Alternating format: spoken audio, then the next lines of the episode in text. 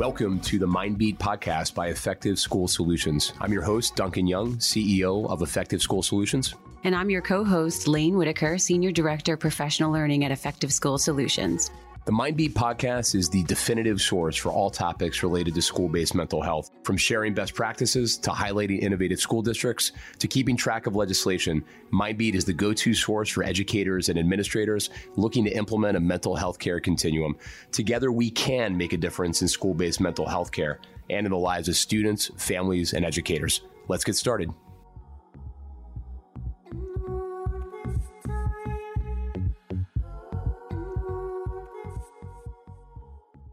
Hello, everybody. Welcome to another episode of the MindBeat podcast. I'm Duncan Young, CEO of Effective School Solutions.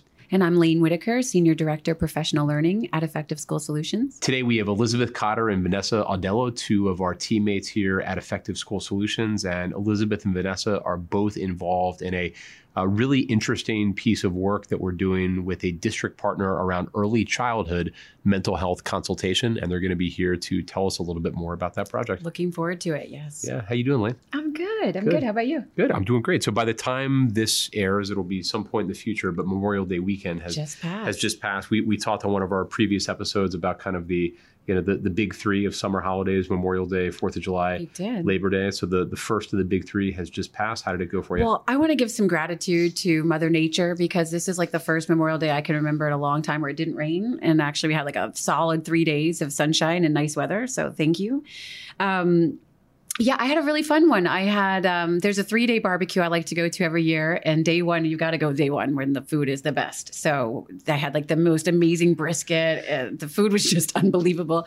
So that was a great, great kickoff. And then I went to a festival in Maryland with a bunch of girlfriends.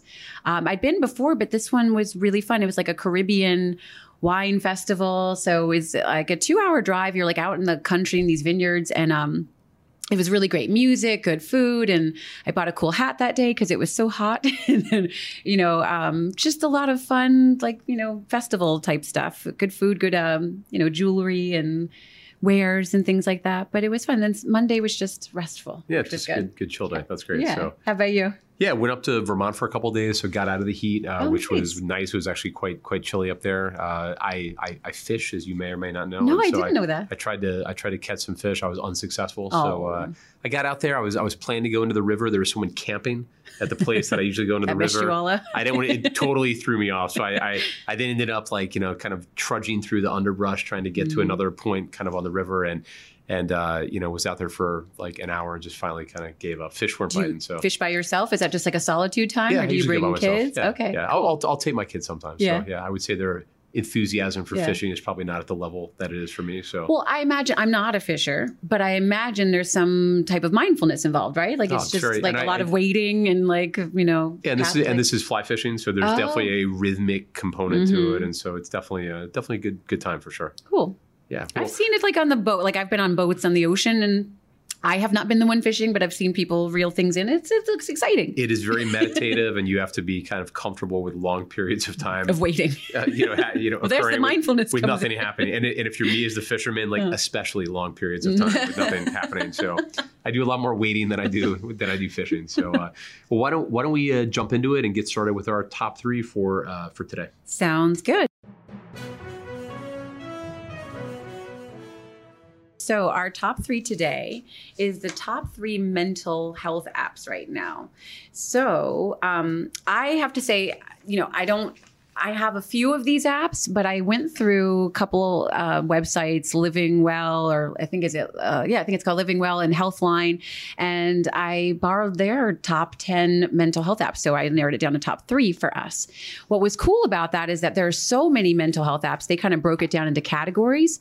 So the number one overall pick was called Mood Kit, and sort of the pros of that one is that it's evidence-based, that there's a large variety of activities that the app supports. There's a journal feature to track progress. The cons, I'm told, are that there's sometimes some tech issues could be afoot. Then number two was Talkspace, and this one was considered best for online therapy. I shouldn't say online, app therapy.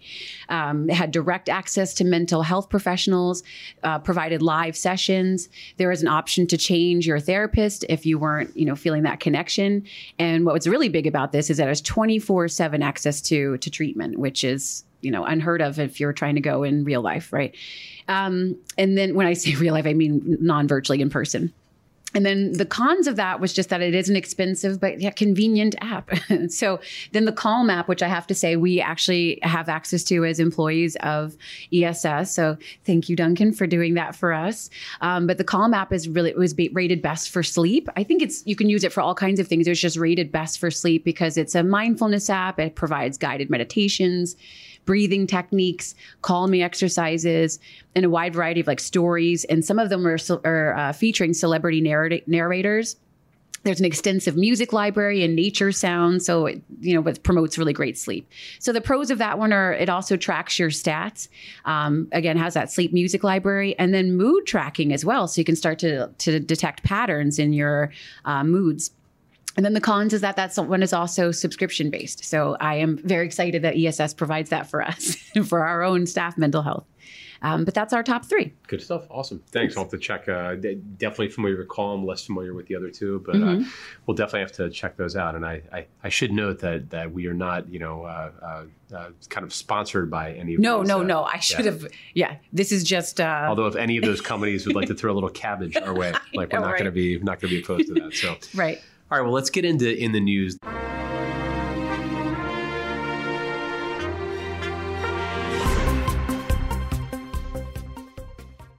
The article that I'm going to highlight today is actually from NPR, WNYC, and the title is "This High School Senior Science Project Could One Day Save Lives." And this is a really interesting article that, of course, we'll post up in the MindBeat description that is talking about a Texas high schooler named Sidhu Pachipala, who saw a role for artificial intelligence in helping with suicide prevention. He's a senior at the Woodlands College Park High School, which is in a suburb outside of Houston. And basically what he has developed, as I understand it from the article, is an app called SuiCensor that enables a student to take a self-assessment of their suicide risk, and then is using AI and machine learning, specifically natural language processing, to look for specific signs or indicators of suicidality. So I think this is really kind of interesting. He's apparently won kind of a lot of awards for this, and this app has been kind of recognized quite a bit.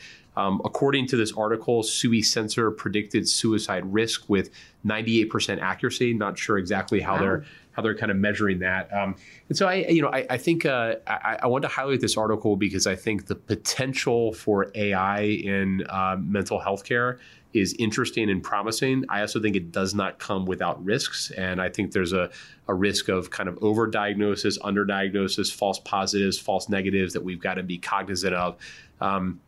And I really kind of admire what this young person has done. I think it's good to use articles like this to initiate a broader conversation about, you know, the role of AI and machine learning and how we can responsibly use it kind of in mental health care. So, but you know, we encourage everyone to take a look and read the article. It actually gets in later in the article to some of the broader issues and the pitfalls, perils, and promise kind of AI and mental health. So a good article to take a look at. That is interesting. Thank you. Sure. Okay, Laine, well, why don't we jump right into it? We are excited to have two incredible guests with us today. These are two of our teammates here at ESS, Elizabeth Cotter and Vanessa Audelo. And Elizabeth and Vanessa have been working together on some amazing work that we're doing out in California that is really geared around early childhood mental health consultation and really kind of working with one of our district partners in Monterey Peninsula, California, to help build capacity to address the mental health needs of our earliest learners, our pre-K kiddos, our TK kiddos.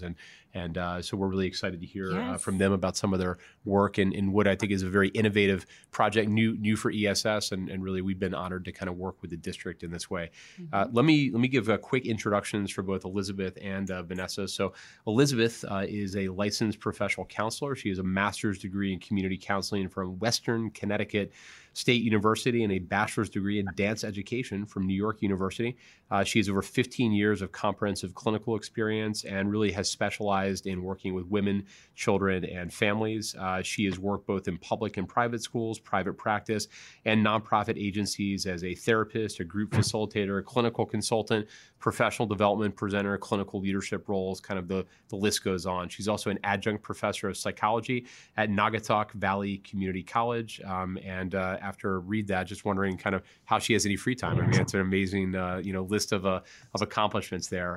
Vanessa obtained her Bachelor of Science in Child Development from California State University Fresno. Born and raised in the Central Valley of California in that Fresno area. And Vanessa obtained her Master of Social Work with an emphasis on children and families. Her early passion for working with children stems from having two autistic brothers and, has really kind of focused on learning to enter their world through play, sensory integration, and other forms of language and communication. So Vanessa, we're really excited to have you with us here today. Yes, Elizabeth and Vanessa, welcome. Thank you for coming. Great to see you. Thank you. So Elizabeth, you're up in Connecticut right now, and Vanessa, you're on the West Coast. We've got, this might be our first kind of a bicoastal, actually our second bicoastal podcast. We just had one earlier. Great to see both of you, and thanks so much for taking the time to be with us today. Yes, no, thank you. And it's amazing the work we can do now, right? Across the country. Virtually, these, right?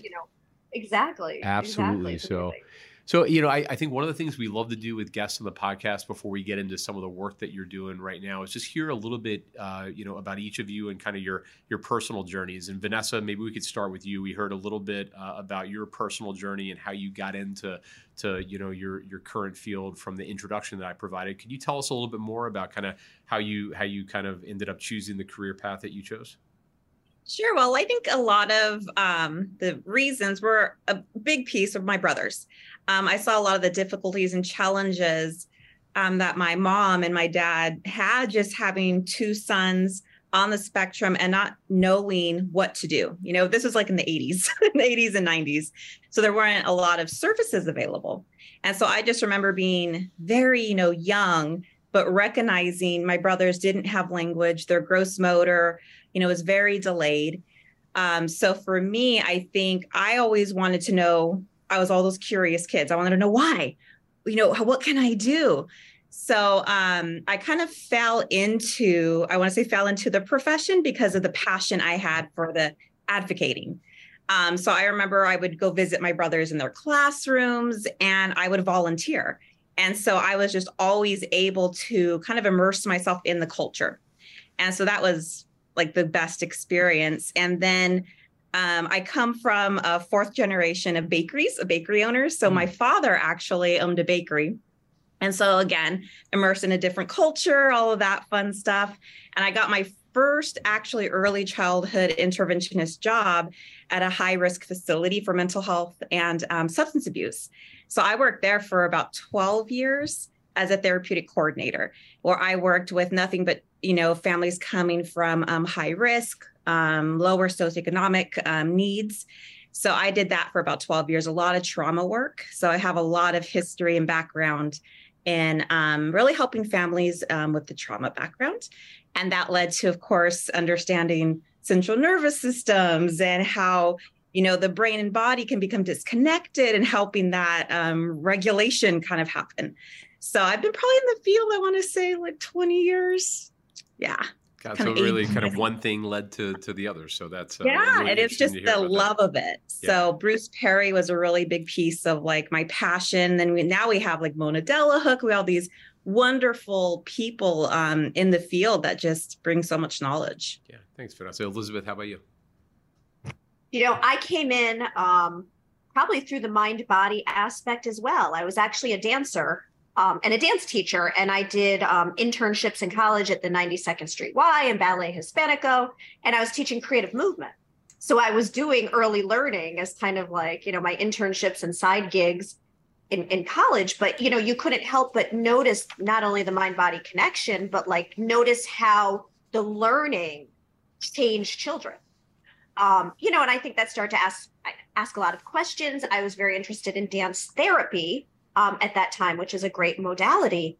But I think my questions were a little bit larger than that. And I stayed in the dance world and I worked in fitness for a long time, but, you know, I always found that my interest was really in that the changes that I was seeing in people, right, were about that connection and how they felt about themselves and just how do we use our bodies, right, to heal the mind and what is the connection. And I feel like I'm a little bit older than Vanessa, so a little bit longer. There wasn't as much research, especially not with children, you know, especially not with children. So I did go into counseling and therapy and became a licensed clinician, but I've always kept that piece in my work with especially children and young women and families. I taught music together for a long time. I was, you know, working with families with music and play and movement. And I just, it's so exciting. So it was really exciting to have this opportunity at ESS to kind of come back to my grassroots, you know, and like, be like, oh my gosh, we're playing and we're singing and we're dancing.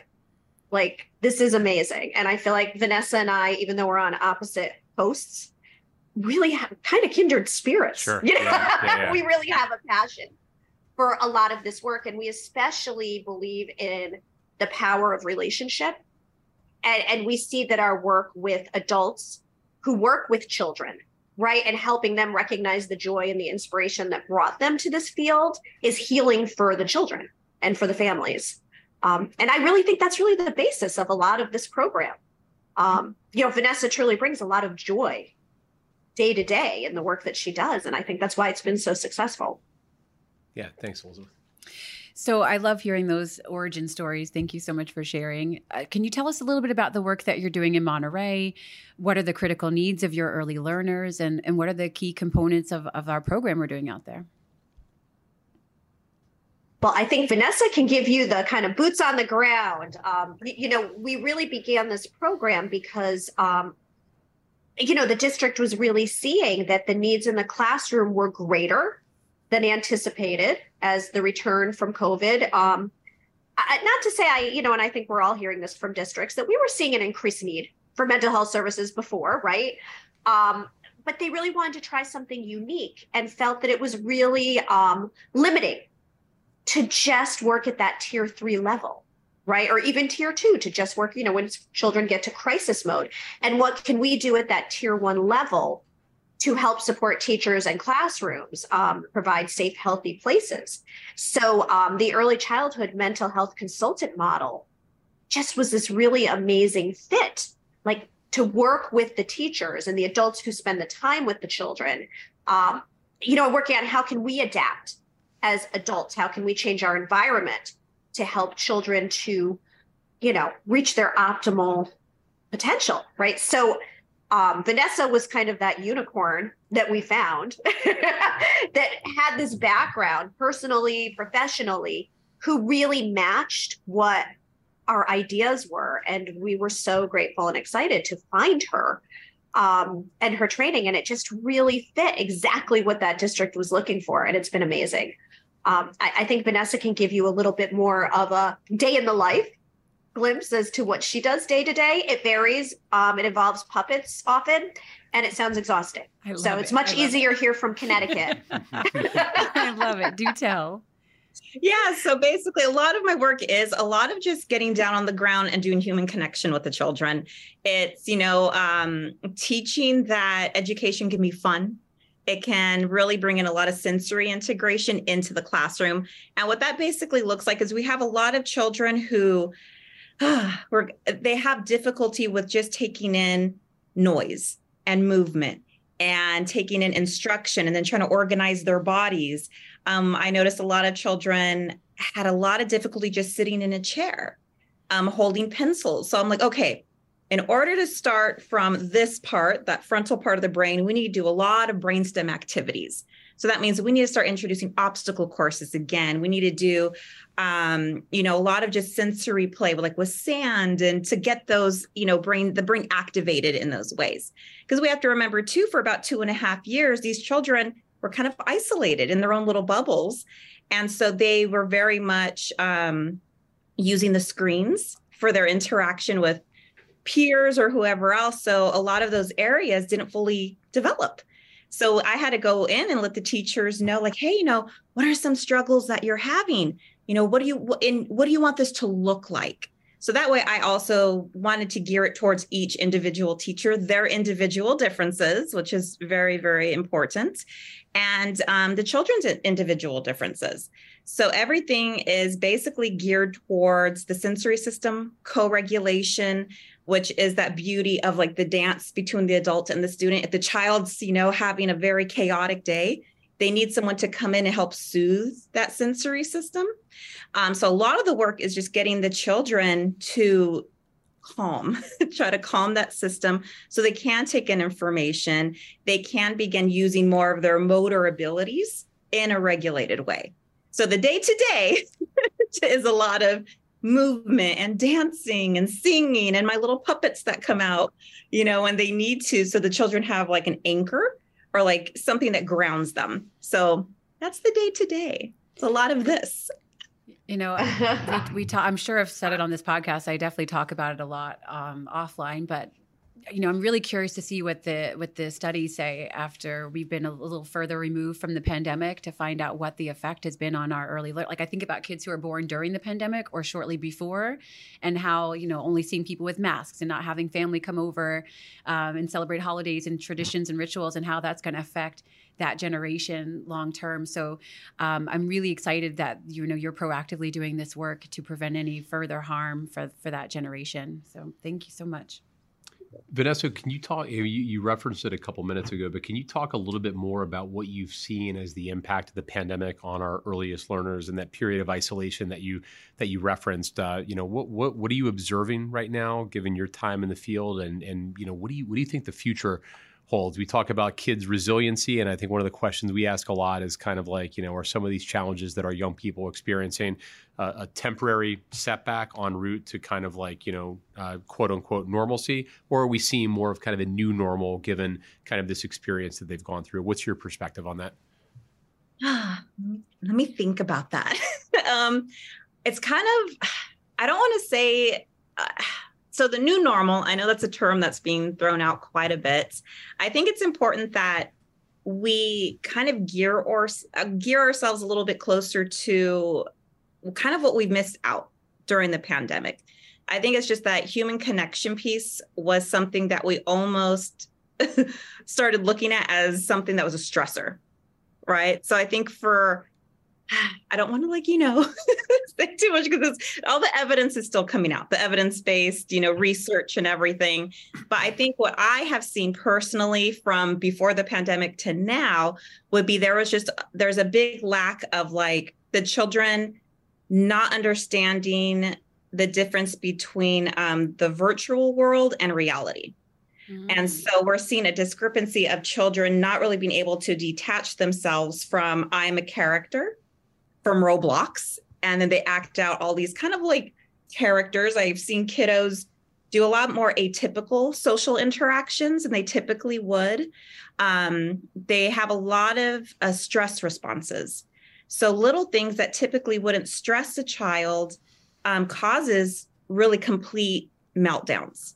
And so I think that would probably be the main thing I have seen quite a bit. I think if we change our perspective quite a bit from like, oh, these behaviors are doing it on purpose versus these are stress responses because they have not been desensitized to any of the outside world, basically. You know, we're taking these kiddos who have had really no social interaction and putting them in schools where all of a sudden they're with like 20 children and they really just don't know how to function.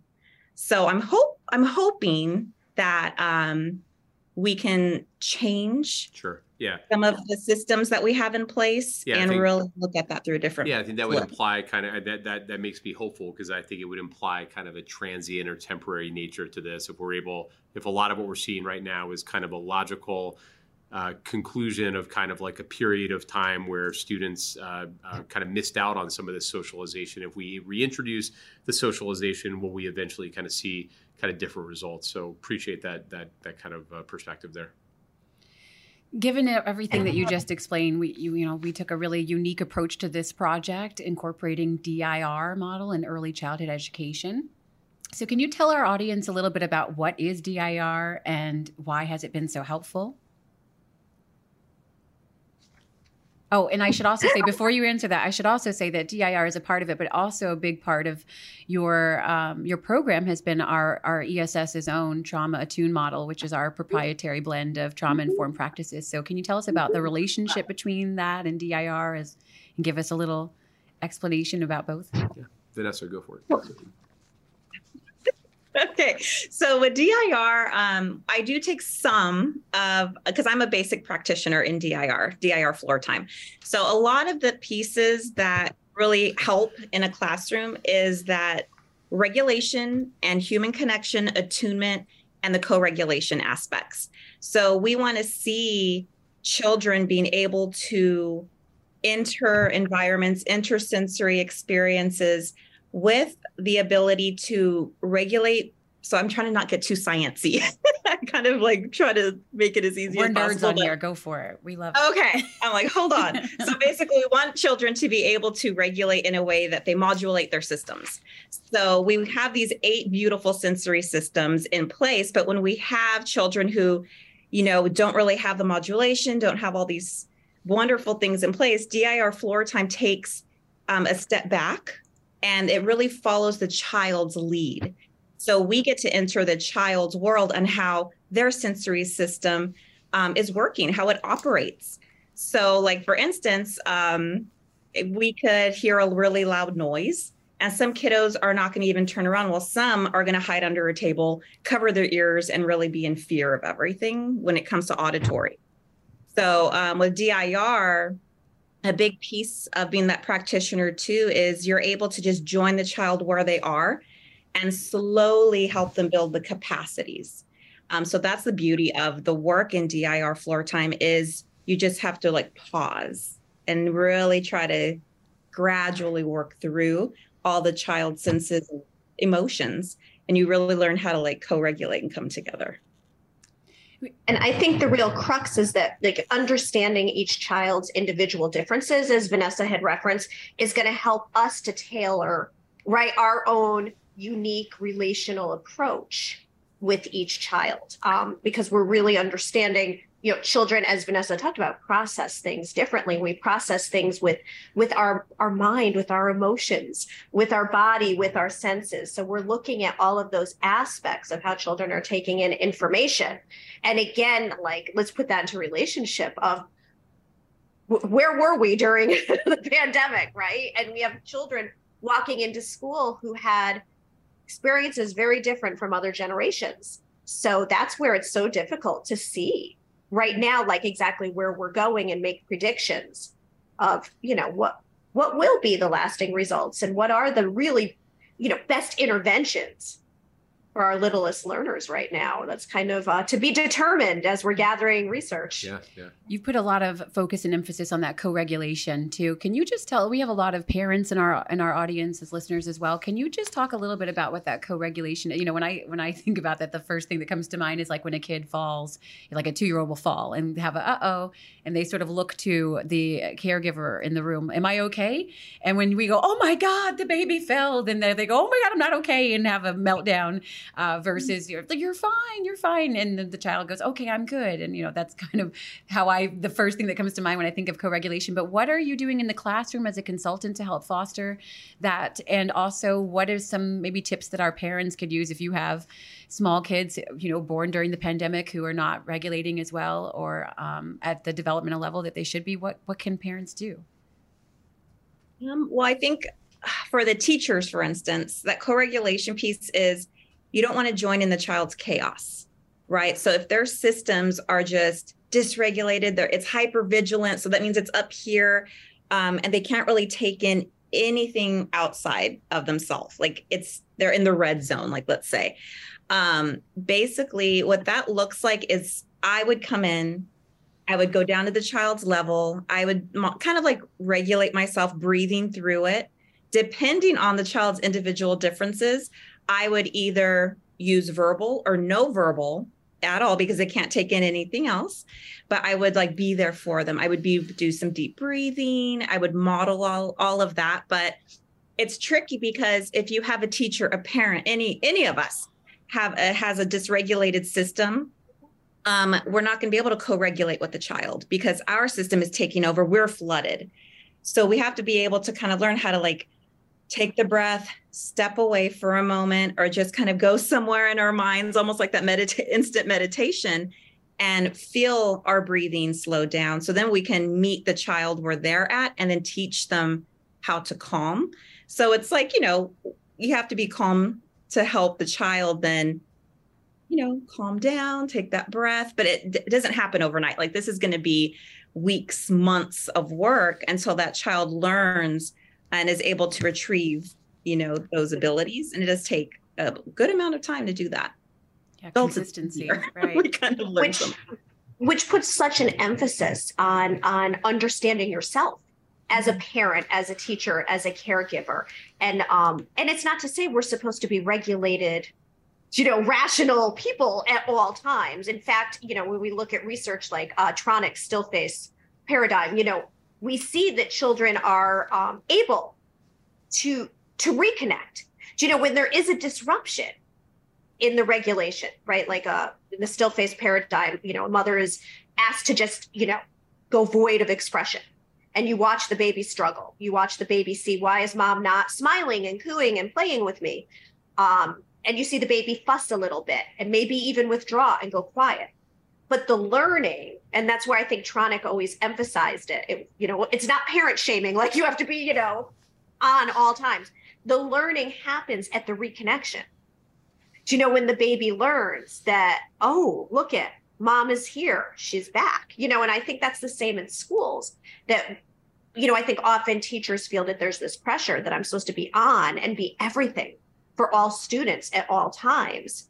And I think it's really more about understanding yourself, taking that step back, breathing, knowing where your temperature is at that given moment. Because children learn lessons when we are not always regulated, but we're still safe and we can bring ourselves back. Sure. Right. That's the learning. It's good modeling right for them, right? Yeah. Yeah. A lot of modeling of how to do that, because regulation isn't something we're born with. We learn it. So it's really crucial that they learn that, those simple little foundational steps. So Vanessa and Elizabeth, if we go kind of big picture here, and if you think about kind of like nationally and mental health for our earliest learners, if you had kind of, each of you had kind of one recommendation that you give to districts around the country when it comes to supporting the mental health needs of our earliest learners, what would that be? I know what I would say right off the bat. And for me, right off the bat, and I feel like I said it already, is support for the teachers. Right, like really spending more time helping staff. First of all, helping staff understand, why are we talking about attunement and co-regulation, and what are really the effects of these relationships physically on these little brains and bodies, right? Like really helping them understand that it literally changes our physical composition when we grow in healthy relationships. And I think spending the time, you know, explaining the rationale and giving time to teachers to reflect as a group together, you know, to really have time to take care of yourself during the school day. I think that would be the most valuable thing that we could do, just when I'm looking from a systemic.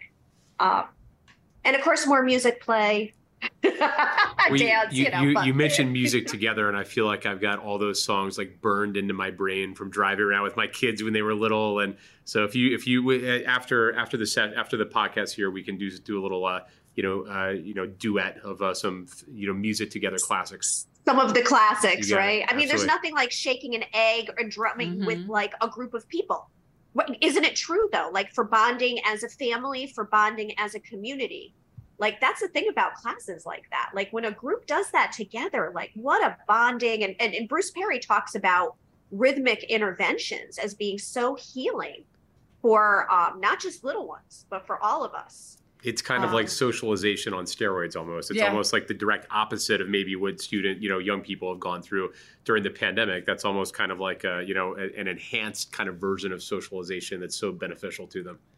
And as I hear our sense of self develops through with our relationship with others, you know, initially it's our caregiver when we're little, right? But then when we get older, right? It's how we define ourselves with our peers in elementary school. You know, we start to label ourselves like, I'm a ballerina, you know, I'm a soccer kid, you know, or what, you know, like we start to, and then of course, once we get to adolescence, right? It's that sense of we, where do I fit in? Or where don't I fit in? Right. You know, that gives us those messages, but it's all about community and relationships. So, right, we lost so much and play the past couple of years. I keep hearing you emphasize play, how play and being in your body and the music, all of that is play. That's like my new emphasis right now is on the power of play, and that mixed with co-regulation seems like that's been a big part of your programs, which I think is amazing. So Vanessa, I think what Elizabeth's saying is that all mental health challenges can be addressed via the use of rhythmic eggs. Do you agree? Do you agree with that? I think, yeah, the rhythmic component really does. I mean, we've seen the evidence-based research where even individuals who have Alzheimer's and things like that, they hear music and all of a sudden they can remember things. They can remember how to play the piano. So it does really talk to a different part of the brain. So when you're working with children, it really does it regulates them. It really connects these, you know, neurons that maybe typically they wouldn't have, you know, had those opportunities. So for me, in the perfect world, we would probably start our mornings with sensory integration, music and movement. Teachers have their shoes off, you know, and just kind of show the relaxation, you know, in the classroom. They have the lights down low. They have areas where the children, and they can just go sit down, read a book, and relax, and start the day off with a calm, regulated central nervous system versus the chaos of traffic getting there. My coffee spilled on my shirt. The kids are crying in the background. So they come to a calm environment, which of course is then going to calm them internally. So first hour of school wouldn't be academic work. It would be working on the sensory system. There you go. Great recommendations. Yeah. I do have to say that I'm interested in the puppets, though, as well. When I heard you mention puppets earlier, it took me right back to Mr. Rogers. And when they would go to the land of make-believe, I would lose my mind. I was so excited to follow Trolley into the land of make-believe and see the puppets. But this was actually a good segue into our final question. We like to ask all of our guests, what's in your mental health toolkit? So as you were just describing some self-care for teachers and what they should be doing to start their mornings off, I'm curious, what is your routines, whether that be at morning or throughout the day? What, you know, is it yoga, meditation, exercise, dance, Elizabeth? What is it for you guys? I know for me, definitely, it's like that full sensory experience, right? Like I really do need to think about all of my senses, and whether it be that I have a warm blanket on my lap, or, you know, my dog by my side, or right, exercise in the morning, or just even thinking about, right, like essential oils or lighting a candle, or, you know, like really thinking about kind of feeding all of those senses. I think we often think of just like music and the radio, like on the way to work, you know, but like that's about, you know, I think that's it. So I really definitely try to think about, am I feeding all of my senses? And that's a nice way to start the day for me. I love that. Well, that's a good one. I should take that. I really concentrate on being mindful in the moment. Yeah, there's just so much traffic noise, I wouldn't say, like in my brain, constantly thinking. So I think for me, it's just staying in the moment, you know, doing the whole sense of one thing I can see, one thing I can smell, and just grounding myself, and then just waking up and just saying thank you. Like being grateful for that one thing has really just helped. That's like kind of like my little self-care. Putting my feet in the dirt, in the sand as much as possible, just to get, you know, just that awareness of, hey, I'm here. Grounding, yeah. Yeah, a lot of grounding activities work for me. A lot of weights. I love lifting weights. So I get my proprioception. So little things like that. I love that. I like to do a little morning walk in my garden every morning and feel like the wet grass, like the dewy grass. I love that. We've talked about that before. Gardening is a very common witty banter topic on my MindBeat podcast. So a lot of mindfulness. It's mindfulness. A lot of gardening talk. Thank you so much for sharing those mental health toolkit practices of yours. We really appreciate it. And thank you so much for being here with us and talking about this really important program. We wish you a lot of luck and success in year two. So thank you. And Elizabeth, Vanessa, I appreciate both of you and everything that you're doing to support our kiddos out there. And just thanks for everything. Thank you. Thank you so much. Okay, so let's get into our what's inspired us this week. And so my inspiration this week was, this is, I don't know if it's inspirational. It's I thought it was a funny type of thing. So I was at a, so my wife took my two older daughters to the Taylor Swift concert this week. They can only get 3 tickets. And so my youngest daughter, God bless her, was left out and did not get a ticket to the Taylor Swift concert. So my job as kind of the kind of non-Taylor Swift attending parent was to try to create the funnest possible day for her, like entirely. And so I decided to take her down to this kind of like what's billed as the world's giant, biggest go-kart course down in Edison, New Jersey. So we go down to this place called Supercharge. Can I say the name? You know, so it's too late. And we get in with her and like a little friend, and we she's 10, and we walk in, and immediately we walk in, and the person at the door is just kind of looks her up and down. I was like, nope. And she pulls out the little height bar of like, you must be this height to ride the ride. And she's a good 6 inches off of being able to go on the go-kart. But they did have a, they did have like an arcade. And so, and one of the things that they had on the arcade was the mechanical claw, you know, with the stuffed animals. Right, where you picks it out. And so what inspired me is she actually got a stuffed animal using the mechanical claw, which I was like amazed by, because I thought that was a total scam. Yeah. And I actually thought there was a, and if you look at the claw, they only close like 50% of the way. So it's never closey enough to actually pick up the tiny little stuffed animal. But she managed to get this stuffed animal. It was like a giraffe, and I think got it like, you know, by the ears just right. So and you go over, and the giraffe is like hanging on by a thread, and you're like, oh my gosh, it's gonna fall back into the stuffed animal pit. But it did not. It got over to the little retrieval area, and that was what inspired me, is that she actually won a stuffed animal with the mechanical claw, and it only cost her, you know, 28 credits on her little Stripe card or whatever that was. So that makes me think of, what is it, Toy Story 3, when they have the whole claw, the claw, right? So how about you? Okay, so I like to listen to other podcasts like ours about mental health or motivation. And are you familiar with Mel Robbins? I'm not. Oh, get into her podcast or follow her on Instagram. She's really, really cool. I found her through Jay Shetty, who is another podcaster, motivational speaker that I enjoy. So she came up with this thing that I heard this week called the Let Them Theory. Have you ever heard of this? I see our producers are nodding their head that they've heard of this. This is great. This will change your life. The Let Them Theory. So some of the examples that she gave, for instance, are, did you not get invited to brunch with your girlfriends and you see it online? Let them. Did you want your child to, you know, do XYZ with you this weekend and they don't want to? You're your teenager. Let them. You know, do you want your friends or your spouse to do dry January with you and they don't want to? Let them. And so the Let Them Theory is basically that stop wasting a lot of precious time and energy trying to force people to be who you want them to be or to do the things that you want them to do. And instead let them be. And then the power comes into, now I get to decide how to respond to whatever they do, rather than trying to manipulate or control, which is really a function of anxiety, right? That when we're anxious about something, we try to control it to feel better about it, right? To soothe our nervous system. So I was really inspired by this, just the Let Them Theory, that it's sort of a surrendering, I guess, to situations and people that you can't control, and that there's peace in that surrender. So that's my new thing now, the Let Them Theory. I like it. I'm gonna try to work that into my personal life later today. So yeah. Well, it's really applicable for so many things. Like I just gave a couple of examples that Mel Robbins gave, but it's applicable in a number of ways. It's really like Zen type of approach. Yeah, right? It's a surrendering. Yeah. Let them. Be like water, you know. So I can't control what anyone does. How often do we say that in schools? What can you control? You know, it's the Serenity Prayer, sure. Right? Yeah. Well, good stuff. Laine, good to see you as always. Likewise. Thanks to all of our loyal MindBeat listeners. We're really excited that all of you were able to join, like, subscribe, share, all that good stuff. And we'll talk to you next time on another episode of the MindBeat podcast. Thanks, everybody. The MindBeat podcast is a production of Effective School Solutions.